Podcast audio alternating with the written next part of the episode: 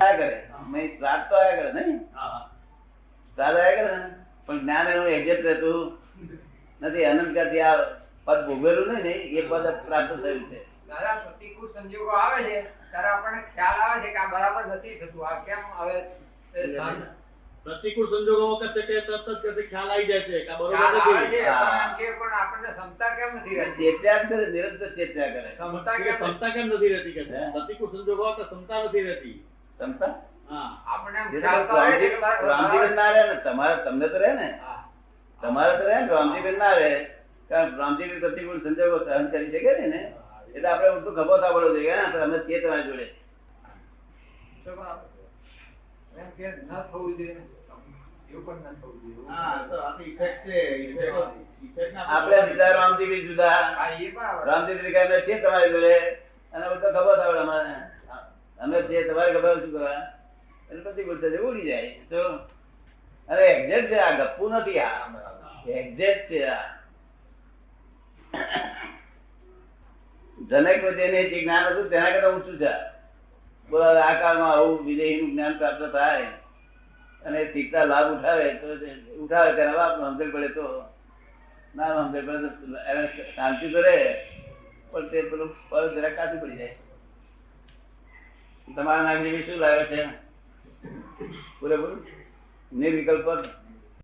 કે હું મારું ઉડી ગયું. હું મારું એટલે હું રામજીભાઈ હતો. એ વિકલ્પ હતો. હું રામજી ભાઈ એ વિકલ્પ હતો. હવે હું રામજી ભાઈ વ્યવહારિક જ્ઞાન માટે જ છે શું છે? હવે હું તો શુદ્ધાત્મા બેસી ગયો. અને હું આ બેસી ગયો. મારું ત્યાં બેસી ગયું. એટલે સંકલ્પ વિકલ્પ ગયા. એની સાથે હું મારું કહ્યું ત્યારે હારે સંકલ્પ કરું ગયા બધું ગયું વિચારો તમે કાર વિચારો નહીં તરીકે જોવામાં થોડો વખત આવે છે ને? આવે છે. ખરાબ નો ખરાબ વિચાર હોય તો જોવા જ જરૂર. વિચાર તો ખરાબ તો તારા હોતા જ નથી. આ તો આપણે ભેદ પાડીએ ભગવાન તો ભેદ નથી. ભગવાન તો એક જ રાખી મૂકે છે વિચારો છે. શું કે છે? અમે એક જ રાશિ માનીએ. ત્યાં વિચારો છે? જો આ ભેદ તમે શાની પાડો છો? તમે જ ભેદ પાડતા આવ્યા ને તો કેવું પડી જશે? તે જતી આરા વિચારા અને આ ખરા વિચાર. આયા. ખોટા હોતું જ નથી. અજ્ઞાની માટે હોય છે. જો એવું છે ને, આ રિટાયર્ડ લાઈફ છે, એટલે પૂરેપૂરું સમજી જો એક જ આ બહુ પૂરતું સમજી લેવાય ને બધું બધું જીતી ગયા. તો અનંત અવતારની ખોટ મળી ગઈ. કે છે પહેલા- પછી કહું કે છે, હું આ તું ગરબડ નાખી થાકોટ મારીશ કે છે. હા. જ્ઞાન હાજર થઈ જાય કે છે એટલે કહી દઉં કે છે, મેં થાકોટ મારીશ. હા. તો આ કૃષ્ણ સાથે નહીં કરવાનું કે છે. હા. એમ બધું બરોબર થઈ ગયું. અરે ગેટ આઉટ બોલે તો હું તો ગેટ આઉટ બોલતો હતો. ગેટ આઉટ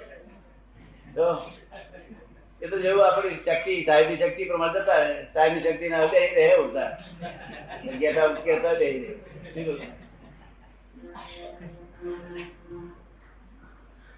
એ તમે કહ્યું બધું બરોબર છે રાગેટ આવે છે ને સારું સારું એક બહુ કામ કાઢી કોઈ વખત આવું બનતું નથી. અને આ નવું બન્યું છે તો લાગુ થાય એટલે પૂરું પૂરું કરી લેવું મળ્યું છે પૂરું કરી લેવું બીજી ચીજ તો થાય છે ને ત્યારે વધતું જાય છે ને? શું કહે છે.